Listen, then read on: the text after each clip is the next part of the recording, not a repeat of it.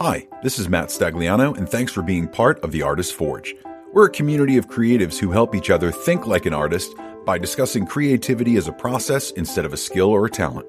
We believe everyone has what it takes to create something amazing, we just need some encouragement and inspiration along the way.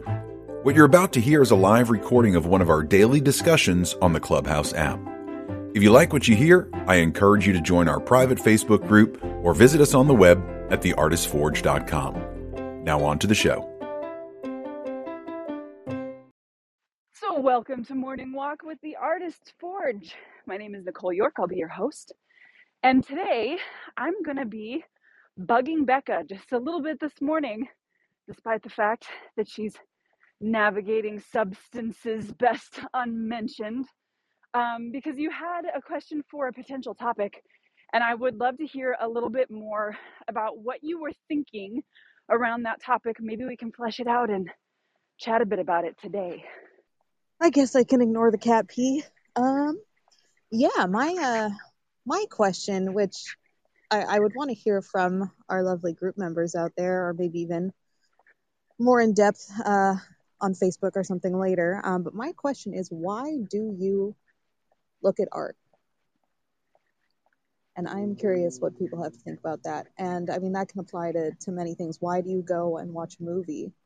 Uh, why do you read a book? Why do you listen to a piece of music? Why do you go to a sculpture garden to look at those sculptures? Why do you go to an art museum? And uh, I was just kind of thinking about that within the context of why and how to most effectively create our own art and you know what is it that we want to experience from other artwork out there in the world ooh it's a good question. So i know um, will we have you for a full session today Bassam or will you have to head off? No i'm here. I'm here today. Okay rad. So i want to make sure we have a little bit of time to chat about that and then snag up friends from the audience. So if you're in the audience today and you want to be part of this conversation about why we look at art what is it that we're getting? Why do we do the things? Be thinking about that and raise your hand and we'll pull you up in just a little bit. But in the meantime, um, I know you've actually mentioned something about this before, Bassam, about that not really, you, you're not really seeking out art much. And so I'm curious, um, is this even a question you would have an answer to? Or, I mean, of course, Bekka mentioned even movies and other things. So maybe you do, but I'd be curious to hear from somebody who um, you mentioned you know you didn't really grow up with that being a thing where you'd want to just go seek art to to peruse so what do you think? Yeah i, I think i think there's a difference between uh, not seeking art not not having a, a, a keen interest in the arts and and and being immersed in that world and and uh, having a passion for it versus being able to appreciate art and being able to to to look at it and and ponder it and so on. So yes, I didn't grow up in a household where art was even on the radar screen, and and maybe that's the reason where you know just like music, same thing for music. Uh, that's the reason why I don't pursue any of that as such. But again, in, at the age of fifty, I did discover photography as a form of art and as as, as a hobby and a passion eventually. And I have changed over the last few years. I I do seek it out more. Uh, but when I made statements about that, it was more about uh, being really immersed in it to a point where I use it for inspiration and I use it to kind of drive my own uh, my own work or my own creative uh, pursuit. So uh, yeah, I, the question of how, why do I look at art? Um, it's it's not going to be easy to answer for me. Uh, I think uh, it's a subject that I'm really looking forward to hear what people have to say about and and see where this goes. So I think it's interesting that you mentioned inspiration there because I was not considering this question from necessarily that perspective. Like we're going out and we're searching out specific things, you know, so we can apply that to our own art or be inspired. I'm thinking purely from our day to day lives kind of perspective. Like, uh, I mean, I, I, originally was considering this from the perspective of filmmaking because that's on my mind anyway. Um, uh, why? I mean, I'm sure you've gone to the movie or you've sat down on the couch and watched Netflix. What is it? Is it that drives you to choose those artistic experiences? and even more in a convoluted way. I'm sure a lot of people don't even think of that as an artistic experience. And of course, there's so much art that goes into things like watching or, you know, creating a movie or creating a video game or designing a living room or you know, whatever that might be. But there is an art to it. And what is the experience there that drives you to pursue one thing over another? Escapism. Well, that's yeah, a, that that's a big one for me.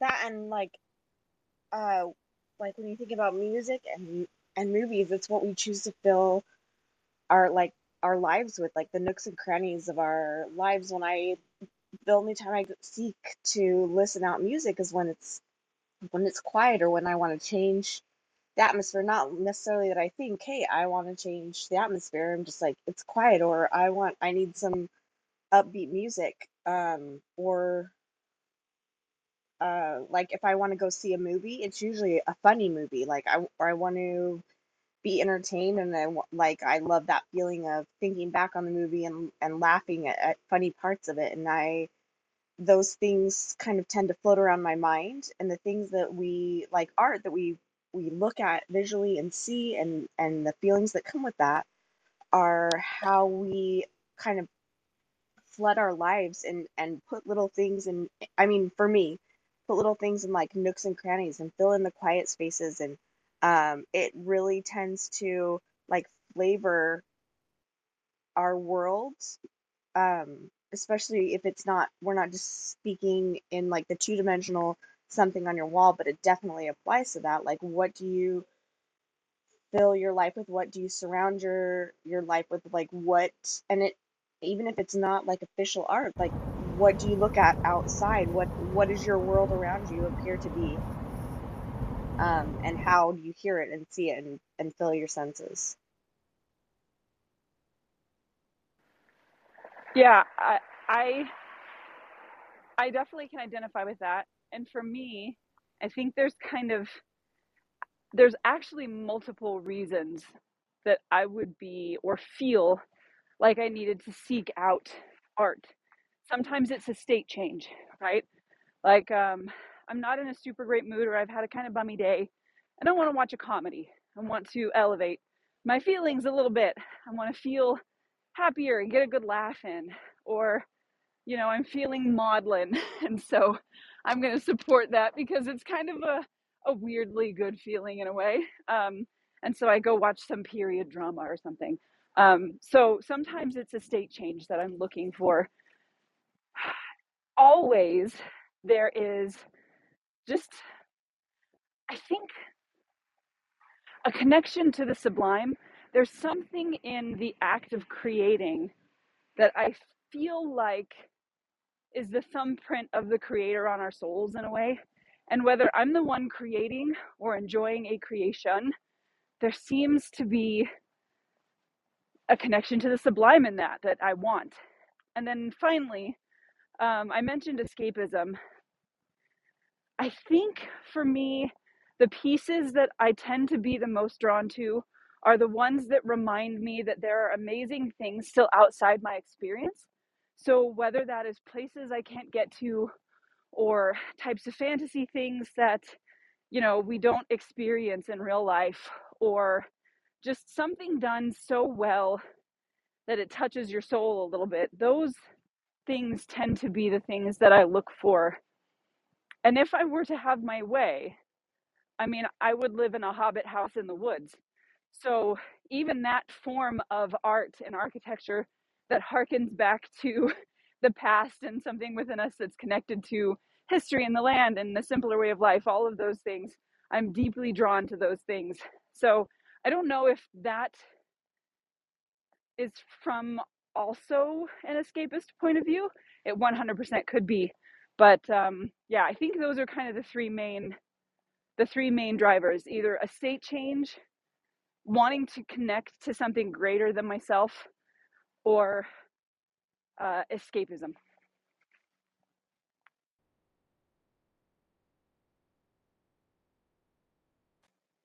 Anybody else? Don't be afraid just to unmute and go. Sure, I'll hop in. Um, I, I, it's funny that I've spent my life knowing all I wanted to do was art in some form and never really asked myself why. Um, but when you ask that question, I look back and it even started as a kid. Um, I think it was a way to find myself. That you look at art and the way that you respond to it, what it makes you feel or what it makes you not feel, um, helps me understand a little bit more about who I am and who I want to be. And when your world seems really small and you feel really stuck, and it helps you look beyond that situation and remember that there's more to this life and there's more to you and there's something bigger out there. I don't know if that makes sense. Um, but I think it does really help me continue to grow as a person and um, to not feel quite so confined to my situation that I'm currently in. Oh, I really like that, Stacy, and I connected it 100% to the way that I feel as well. There's something about really fantastic pieces of art that pull you outside of yourself, right? Um, which is so great and connects you. I mean, if you think about it, what we're doing is connecting to somebody else's thoughts, experiences, emotions, whatever it is that they put into the work. We're connecting with that without them being there. It's like um, an intermediary. It's like the art is the telephone line in a way, which is really cool.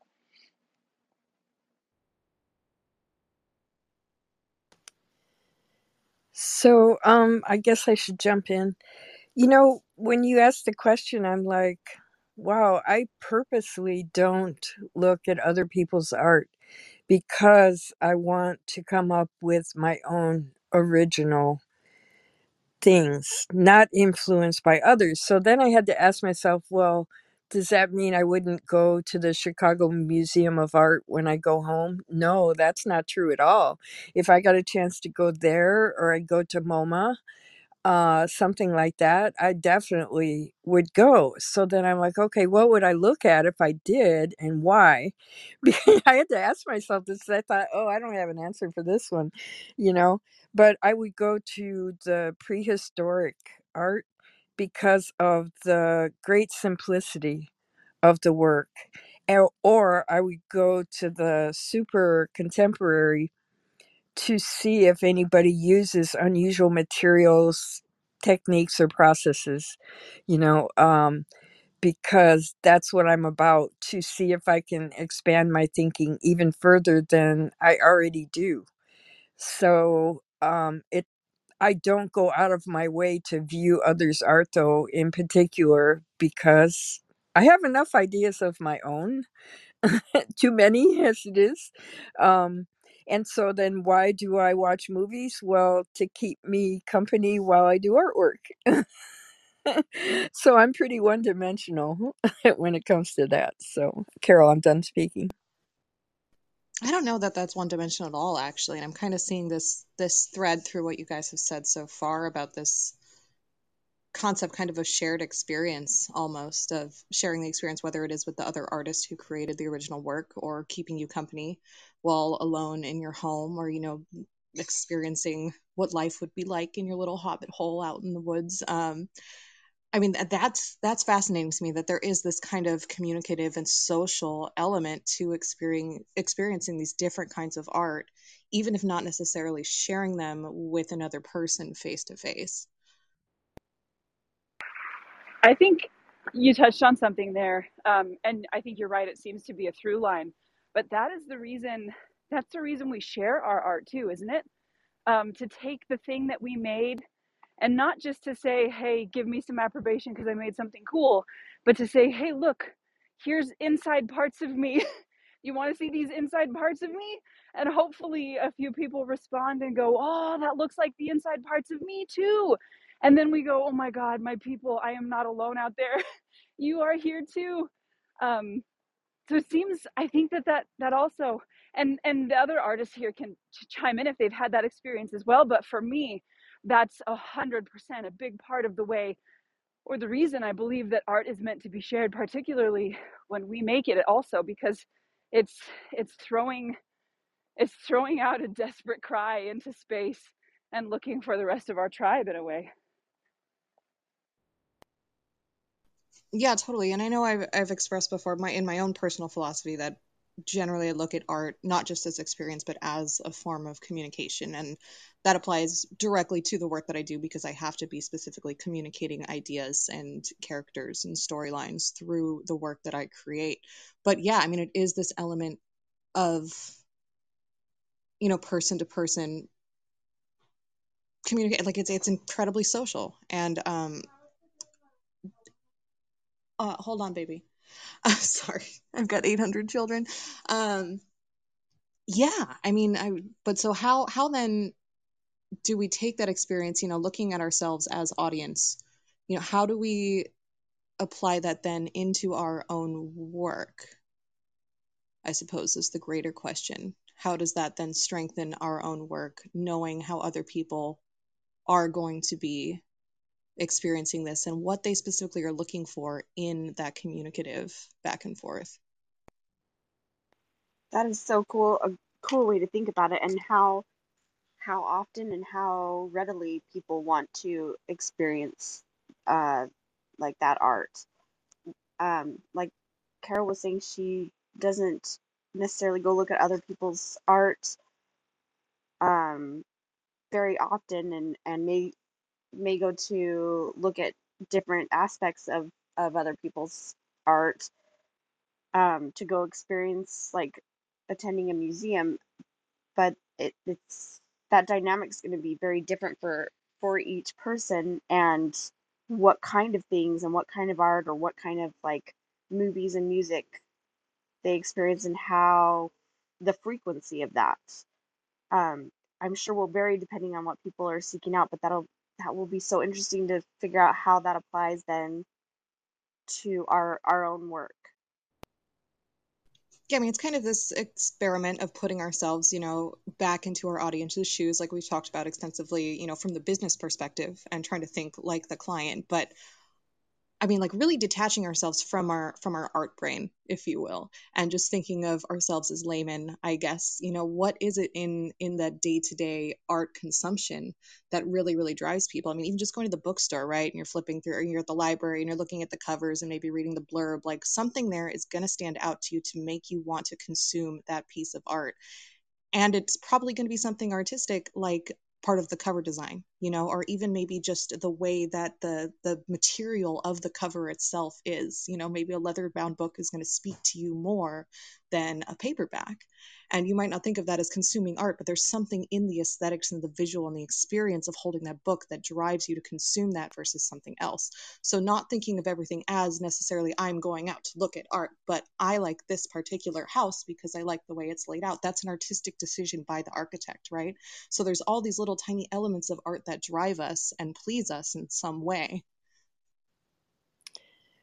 The other thing I was going to say is I guess I would go to look to see presentation because I lack presentation in my in my art. So I'm going to learn. It's always about to go to learn or be inspired um because I I mean, I just don't know how to do that. And the other thing about it being social is it's so opposite of the experience of doing art because I have so many hundreds of pieces that no one has ever seen.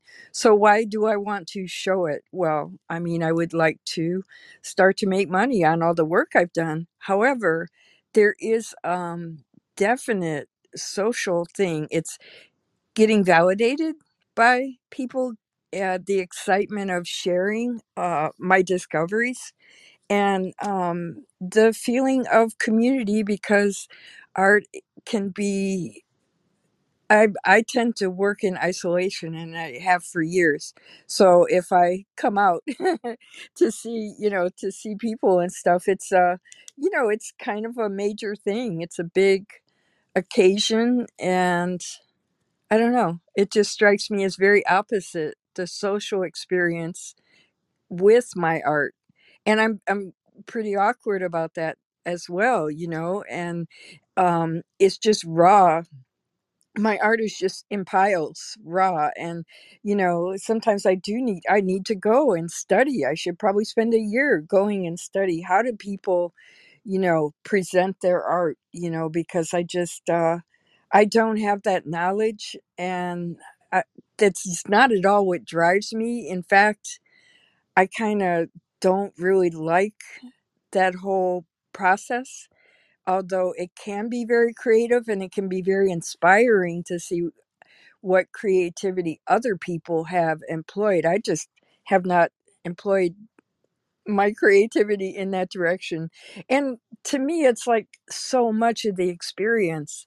I've seen some really clever things that people do. You know, I still got to try and do it my own way, you know, but, um, but it is something I need to learn about because people see a flat canvas and i've had other artists say oh you're you're painting on material because it just never occurred to them that you can just paint on flat canvas and most of mine are just piles of flat canvas people look at it they don't know what to do with it so there's a big gap there between me and and the public so that would be a, a definite good reason for me to be out looking at other people's um, presentation. Thank you. I love the idea, Nicole, that you were brought up of um like seeing something in art and or like presenting something in art and saying this is something in me and then having somebody in return saying, "Oh, I recognize that in that thing in me." Um and having that be that that shared experience and that being a reason why people would would seek out your art is is recognizing a part of themselves and sharing that um, I wonder if that's maybe why we we seek things out or and then having that or having that recognizing that need to learn more or to to and seeing that someone else has done has done that has achieved learning more and, and how to and not necessarily that we see how exactly they've done it but that they we see something on a level of, of maybe what we see that's aesthetically pleasing or beautiful that they've achieved that we are are seeking to be able to create and ourselves ourselves. And now i'm like thinking back to the the three reasons you kind of spit out there at the beginning um sorry that was not a very eloquent way of reiterating that. Um that that really seemed to um like nail it nail what we're why we would would um either be seeking art or creating art. I want to hear from Juliet, but then I definitely have a couple things I want to make sure I respond to with you and Carol because I was really thinking as you guys were talking um, about this idea of connection and Carol, you mentioning it kind of being the polar opposite of the experience of creation. And something really hit me. So I want to make sure I bring that up. But I want to hear from Juliet. Good morning, Juliet. Good morning. Well, with what Carol and MJ said, um, I like to go to galleries because of how much I just love people and it's fun to see all the different kinds of things that you can see in a in, in smaller galleries and um but the, my first thought when you asked was why do i look at art? Because it makes me feel good and uh, it made me think of um december 2020 i went to the metropolitan museum of art and typically i'm not up for greatest hits or a museum or a musician but it was like walking in and seeing old friends because i did grow up looking at art and um you know, even if it wasn't all my favorite stuff, it was just familiar and comforting. And that's why it was so amazing for me. Ooh, it's so interesting that you bring that up because I felt I felt really the same way. I had never been, of course, I'd been to museums before, but I'd never been to the Met. And so when I finally got to go, it really, in fact, my experience of New York City was actually that way as well. When I showed up and I, I'm in Manhattan and I'm like, oh my God, this is exactly what I expected it to be. It's like New York was like, hey, welcome back. I've never been there before. And yet, this representation that we have in media and, you know, all of the different ways that we have seen New York, um, it was exactly what I thought it was going to be. It was frenetic and alive and busy and beating and, you know, just all of these things. Um, and I had the same experience walking into the Met. It was like, oh, of course. of course it is. This is exactly what it's supposed to be. Um, So it's interesting how that connects. And I, I wanted to kind of pull that into what MJ and Carol were saying, um, and how Carol mentioned the fact that sometimes this experience of sharing your art and connecting um, with with people who are either experiencing your art or you're experiencing theirs is so different from the act of creating it. And i was wondering about that for myself and whether that's my experience. And strangely enough i actually find them to be the same for me and here's why. When i'm creating i'm outside myself. Or to to maybe be even more clear i'm more myself than i ever am. And i think that's because i get to shut off that front part of my brain that c- continuous running commentary that is always narrating everything i do. When i'm in a flow state when i'm creating that part is gone and you really do feel like a catalyst or a a valve or something for the muses right? You just feel like that is flowing through you. I'm not i'm not connected to that ego part of my head anymore. And i feel the same thing when i'm experiencing a piece of art.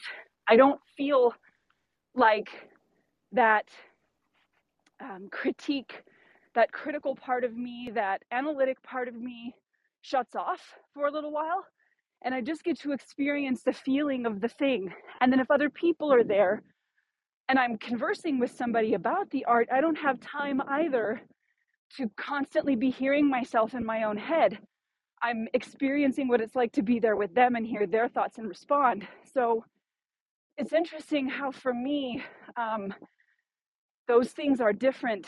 And maybe I have a feeling that the reason I gravitate towards creation, and it's literally any kind. So I've mentioned before that I'm not a photographer because of any particular love for photography.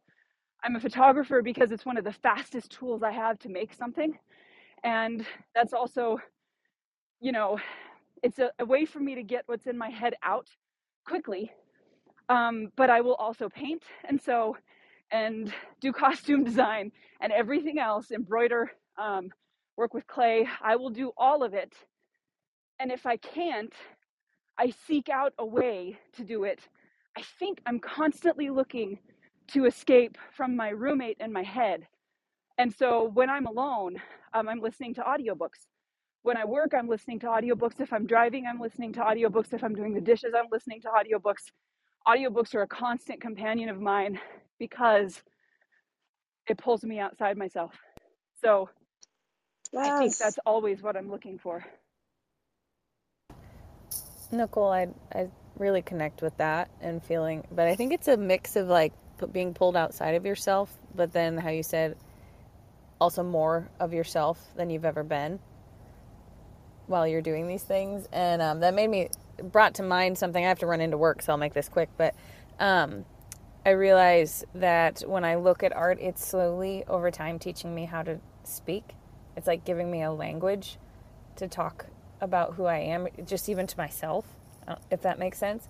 Um, uh, if I go back to like college and I'm in art school and I'm working on my craft, but I really struggled with having anything, I couldn't figure out what to say.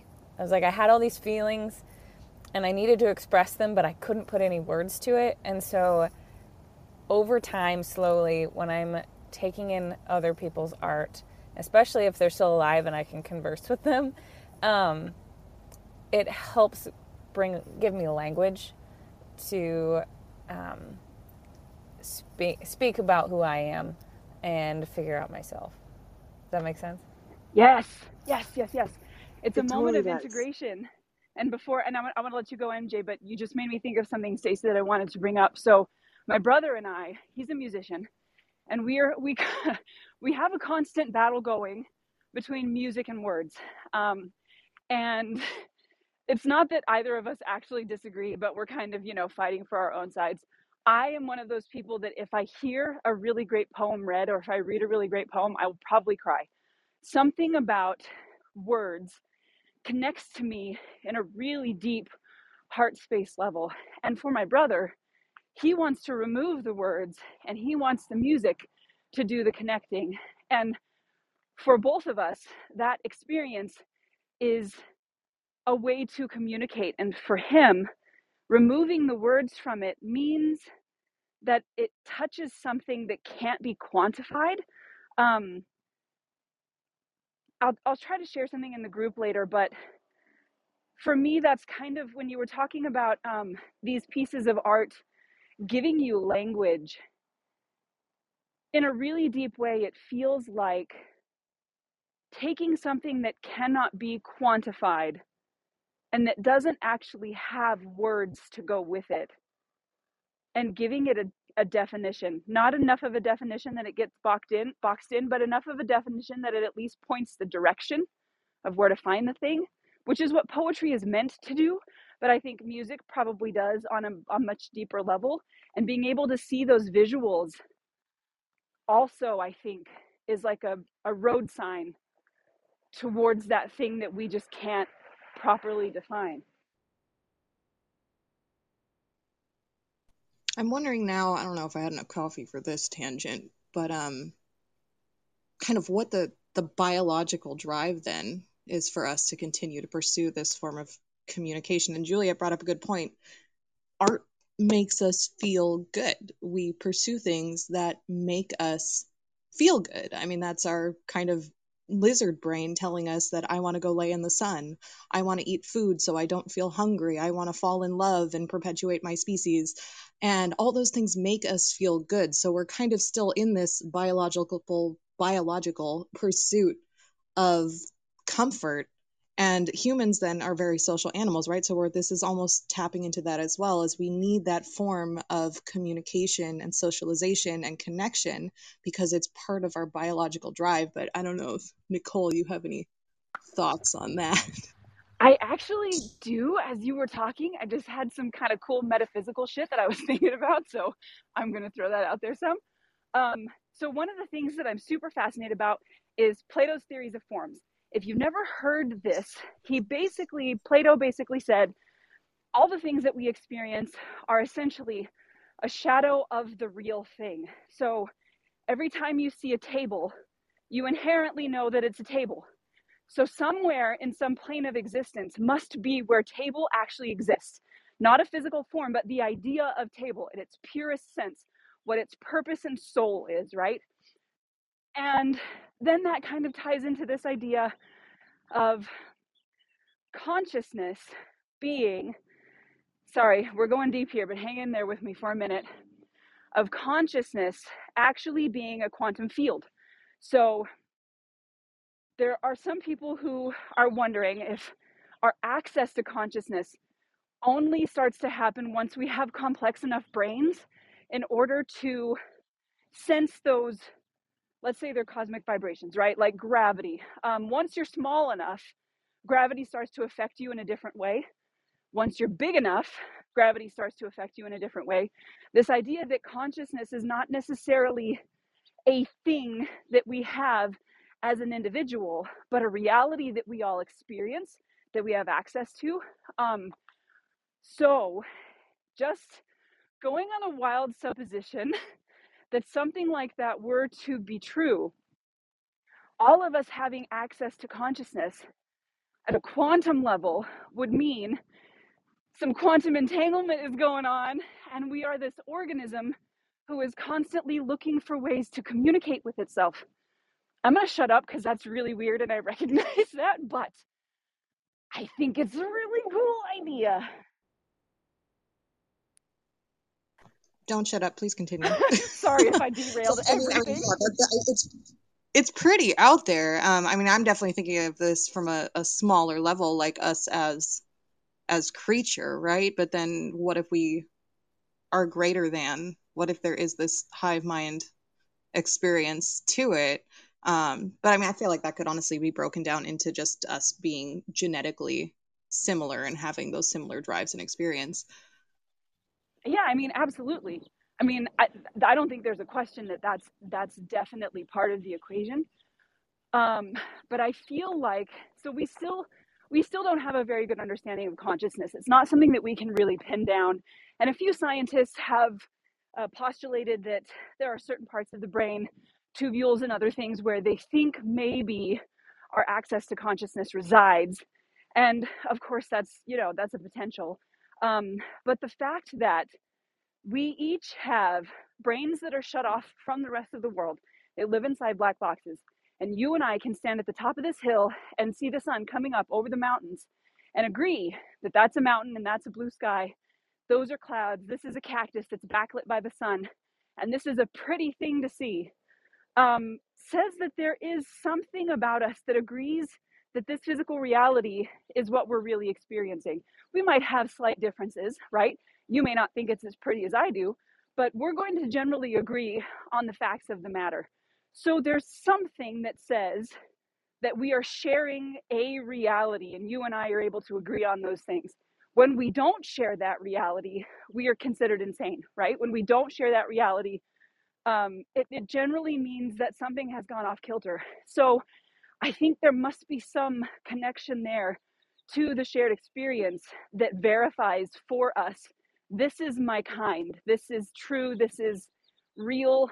Um, and this drive toward art, at least for me, the seeking out of of beauty or of deeper experiences, um, in a way, is really like a phone call to the, the black box inside your head maybe a tapping into this greater i i want this is going to sound really weird but i want you more deeply right like i want to know you more deeply i want to understand you down into my bones and i think we have rarely that experience with people um, which is why it's so amazing to have you know a spouse or a partner that can become that but when we look at a piece of art we're getting we're getting a taste of that. We're getting a road sign to there.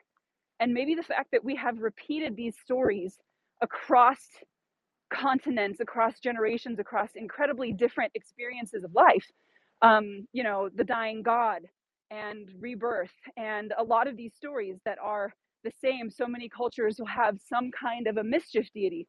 Um, you know the fact that there's there's these kind of universal stories that happen maybe hints at the fact that there's something deeper happening there than purely you and I are both human.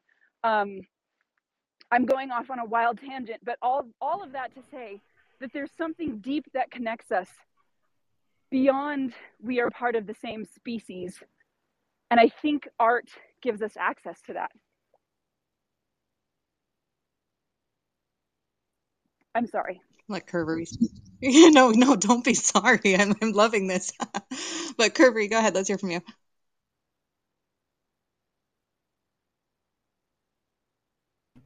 Hi, good morning, everyone.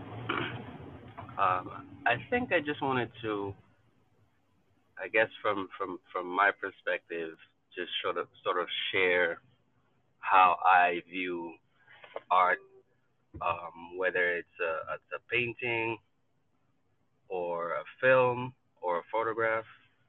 I think for me, it's about an experience, whether it's a shared experience or me trying to understand someone else's experience. And that comes from, I guess, particularly when I'm looking at older paintings, I'm trying to to understand like how these these techniques were developed like what was this artist thinking at this at this time, um, how this sort of piece has such longevity, what's the story behind it, um, whether it's it's unique, whether it's just like someone just came up with this idea off a whim and decided to paint it. So just really trying to to get inside the head of of the the artist and try to see like what's what's the message there? Um, and then when I when I look at film, I guess for film it's and like for me when I look at films, I always like lean towards the the film that says uh, based on a true story because I'm looking for that experience that's a uh, someone actually like lived it, right? And then also the, the the idea that you know a lot of people tend to refer to dreamers as like believing everything you see in the movies. Because again, is this the the fairy tale ending? That's an experience that someone had or an experience they they drew up, and people can relate to it. So for me, it's all about experience. You know what? You just said something that reminded me of a quote um, about readers. The quote is something like, Readers live a thousand times before they die. And looking for that experience, um, every time I write something, I'm watching a movie in my head. Every time somebody reads, um, they are they're living a life that's not their life, even in only bits and pieces. And it's interesting if you were to put somebody in front of a movie screen and monitor their brain, you will see the same parts of their brain light up that will light up when they're experiencing something for themselves. And that's because our brain is only interpreting electrical signals, which is why I'm going back to this idea of us being connected in some weird way. Right? Um, our brain is only interpreting electrical signals. When we can visualize something really well, if you're very good at this and you can visualize something, your brain will still light up as if you were performing that task. And professional athletes um, who only have access to actually practicing their sport for short amounts of time can use visualization on their off time as a way to actually increase their skill level. This is a technique that they get taught to use. For artists and those of us with really powerful imaginations who are able to visualize, we are legitimately having an experience when we create and view a piece of art. And so, if you were to stand at a mountaintop and look out over the valley as the sun rose, you would have the same area of your brain light up as if you were to see a photograph of standing on a mountaintop looking out over the over the scene as the sun rose. It's not going to be as intense because you don't have the other physical senses included in that equation, which we're getting better at. Hence, why sound is so important to add to movies and why now video games are taking over as um, one of the more powerful forms of storytelling because now you're introducing choice into the equation. It's not just the hearing and the seeing, it is also the acting. And this is why Walt Disney wanted to be able to pipe in heat, cold, and smell to his films. This is why Fantasia is what it is, right?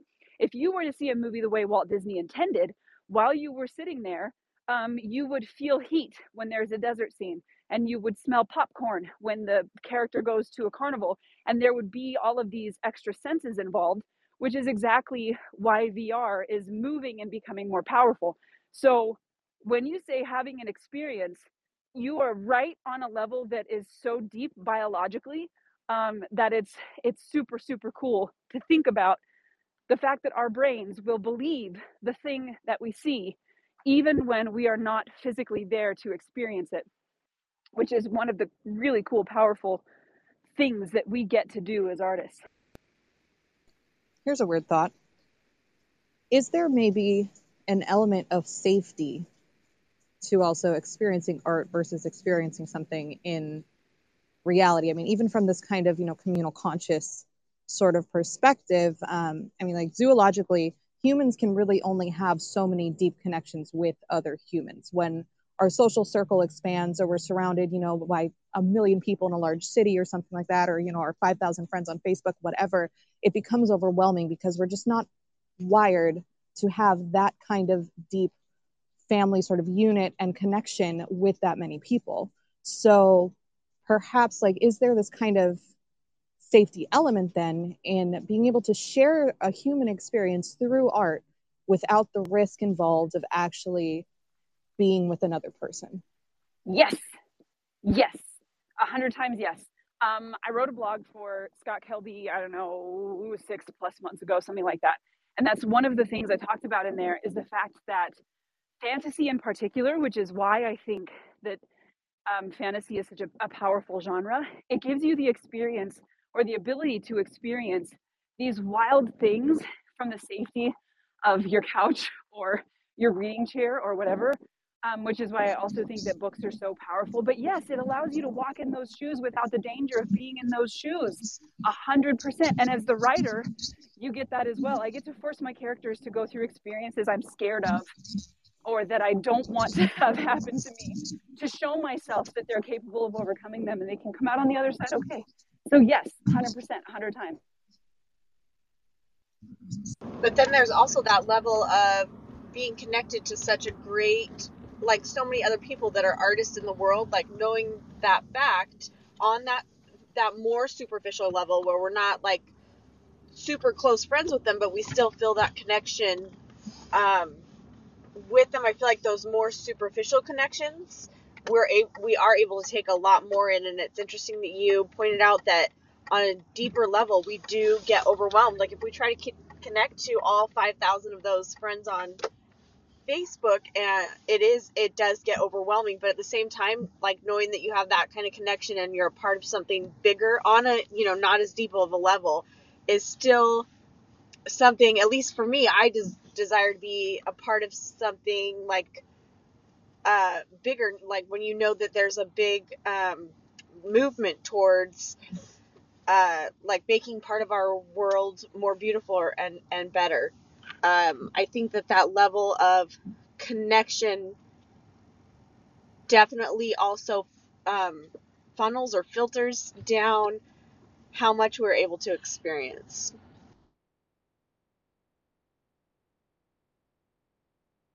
Sorry, I'm dropping my kids off, so I didn't quite get to finish that thought all the way, but I can't say much more. I'm so sorry. You guys are amazing, and I love hearing this, and has really helped me kind of solve a lot of things I've been working through. I really appreciate it. No worries, lady. Carol, go ahead. Well, one thing I was going to say, it made me think about movies and the kind of movies I watch compared to the kind of movies my husband watches. Um, like I watch, he said, you know, my son and my husband said when they hear all this gunfire and all this, you know, it's always like suspense and it really gets my adrenaline up. In fact, so much so that sometimes I want to stop the movie and then I go and I clean house with that energy that is pent up. So that is serving some kind of need where I don't want to have myself in danger, but there is something about that that is you know it fulfills a need whereas my husband watches the ones that are like the you know shakespeare and and those kind of and and other kind of things that you might call chick flicks because they i mean for me those take my emotions in a way that is not comfortable. I mean, I like the Shakespeare ones, but some of the other stuff that is like so emotional just I can't I can't deal with it. It's too much. But for some reason all the gunfire and suspense and it's like, "Oh no, watch out." And I'm, you know, shouting at the TV and stuff. um fulfills the need. I I don't know. It's just so that's what we're doing in viewing, whatever we're viewing, I guess. Um fulfilling some kind of need within ourselves. Thanks. I'm done. Vicariousness is a hell of a drug. It's a real thing. That need, though, is, is interesting too, because I was thinking again, you know, like if the kinds of art that we consume makes us feel good, there's plenty of us who like things that don't maybe make us feel good in a classical sense. Like horror movies are a thing, those are not particularly enjoyable feelings for the most part, or you know those exciting adrenaline rushes from ex- action movies and things like that. So what what kind of need then is being fulfilled? I mean, like I know I I, I like dark film and TV um, versus you know my partner he likes I don't I don't even know how to, he likes like adult cartoons and like slapstick humor and I cannot stand it but that's what makes him feel good because it is giving it's serving some need and some purpose for him, right?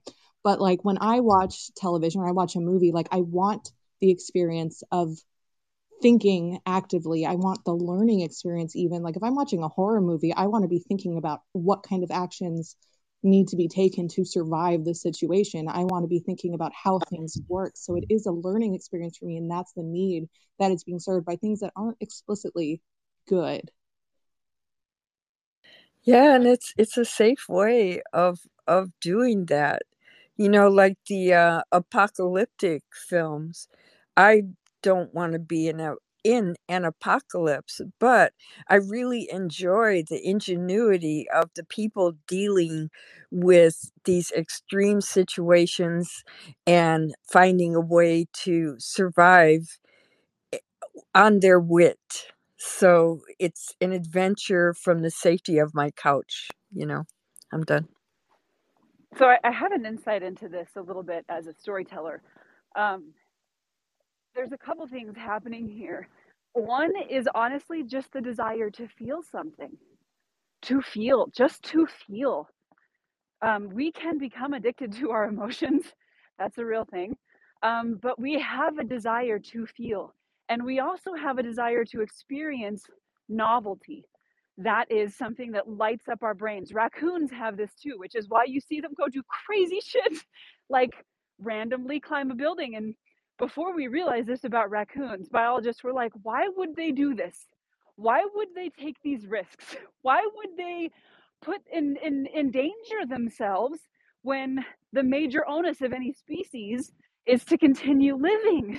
Because that part of their brain craves new experiences. And we have that also, which is why you will see us do absolutely insane things that don't make any sense, like free soloing a huge rock face, or you could drop off to your death because there are several things happening internally there. And it's not necessarily that we're always looking to feel good, but that we're looking to feel and we're looking for novelty. And when you're looking at these genres that tend to be darker or tend to be um, more dangerous, what you get is almost always, but not all the time, unless you're looking at a tragedy, but almost always somebody lives. And that is an affirmation. That's an affirmation of everything is dark and things are bad, but you could still make it.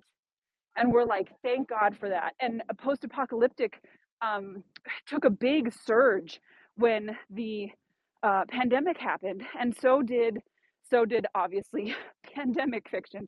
Those things hit a big surge when that happened because everybody was going, things are dark right now. Somebody show me some proof that some of us can make it. And so when we need that, we can gravitate towards those things. So there's absolutely, as you were mentioning, Carol, there's a need being filled there.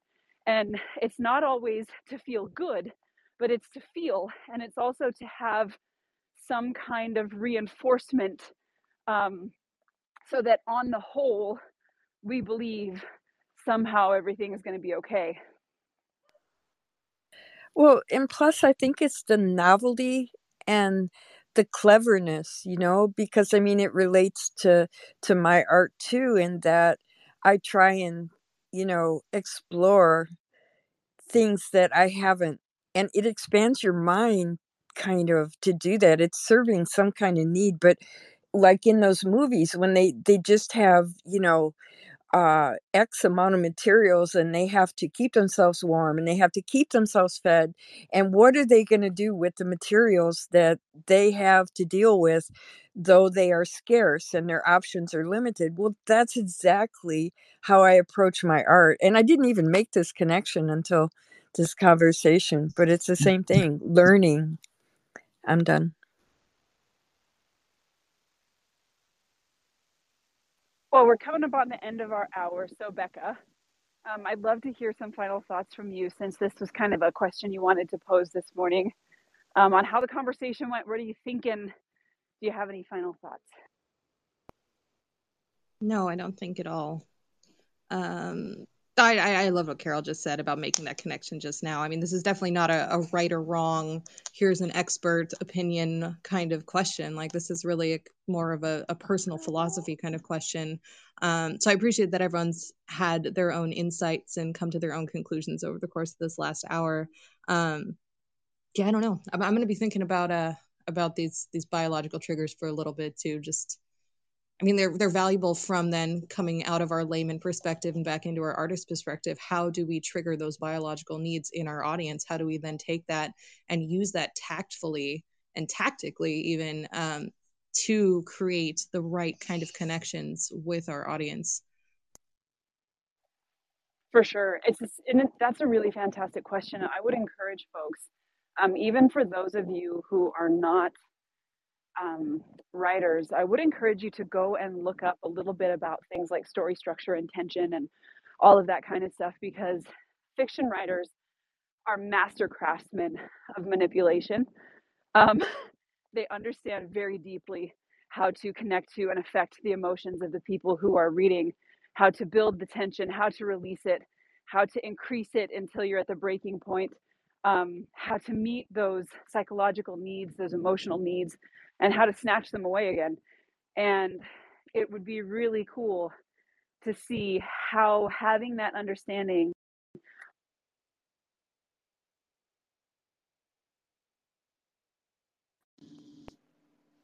Ah, the cliffhanger, leaving us wanting more.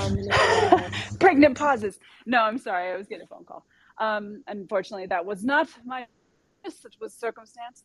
Anyway, um, yeah, so I'm I'm super glad we have this conversation today. I found it so incredibly interesting to hear from everybody's perspectives on what drives them to seek out and experience art. It just is an incredibly cool thing to hear also those through lines that we all have um, the things that are similar things that we're looking for those emotional state changes that vicariousness that ability to not only escape from the critical part of our brain um, but also to experience what it's like to be ourselves without internal judgment which is such an amazing thing the way that art connects us um, and how people for millennia have been driven to this act of creation and connection and sharing and exploration and experimentation. It's really an incredible thing to think about and so cool that we get to make our living that way, y'all. Like, how lucky are we? So, hopefully, today's conversation made you think a little bit, made you explore a little bit, was a little bit helpful, a little bit entertaining. And hopefully, you'll come and join us again tomorrow morning, bright and early at 7 a.m. Mountain Standard Time. That's 6 for the West Coast and 9 a.m. for the East Coast. Afternoon for our friends overseas. Don't forget to go check out theartistforge.com where we have daily blog posts um, showing up with podcasts that you can get the transcripts for if you're interested. Some really interesting articles going up there. And join us at our Facebook group, which is linked above come and hang out. The Facebook group is private, so if you're not a member, we do have to let you in. Please make sure that you answer those questions um, because that lets us know that you are paying attention and you're not a bot. So um, go ahead and do that for us because we want to hear from you. Have a fantastic day, everybody. Go make or consume something amazing, and we'll see you tomorrow. Thanks again for listening to this live Clubhouse discussion moderated by all of us at the Artist Forge. We hope you found the information useful and that it helps you gain a little bit of insight as to how you work on your craft. For more episodes, please join us each weekday on Clubhouse or visit theartistforge.com. Now go make something incredible.